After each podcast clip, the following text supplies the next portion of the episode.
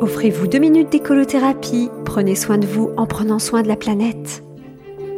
Bonjour, c'est Flora et Brige. Ma dernière chronique était une ode aux saisons. Celle-ci sera un appel à la raison. L'autre jour, mon regard a été attiré par un curieux objet qui trônait au milieu d'une salle à manger soigneusement mise en valeur sur une petite table basse. De loin, on aurait dit une sorte d'aquarium, mais de près, il n'y avait ni vitre ni poisson. C'était juste un assez grossier truc en plastique surmonté d'une galerie de LED.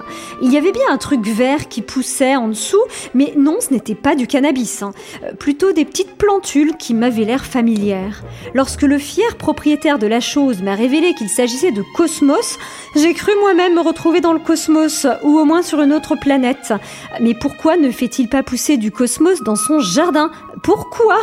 Réponse du fier propriétaire, euh, on les fait pousser à l'automne pour avoir des cosmos d'intérieur en hiver des cosmos d'intérieur en hiver. Déjà que la vue des fruits rouges importés d'Australie me remplit d'effroi quand chez nous il fait froid, là ce cosmos me faisait manquer d'air et me rendait rouge de colère. Euh, pas contre ce monsieur plutôt romantique, tout content d'avoir adopté un cosmos domestique de salon euh, avec toute la machinerie vraiment moche qui allait avec. Euh, oui, parce que pour deux semaines de cosmos d'hiver, tu as quand même pendant plusieurs mois un truc franchement inélégant au milieu de ton salon. Non, de la colère contre ceux qui ont eu l'idée de concevoir ça, de le fabriquer en assemblant des dizaines de composants venus des quatre coins du monde, puis de faire une pub d'enfer pour vendre le concept et l'odieux produit. Euh, quand plus rien ne poussera sur Terre, ils vendront ça encore plus cher sur Mars. Hein. Avec Mars, le profit repart hein, grâce au cosmos.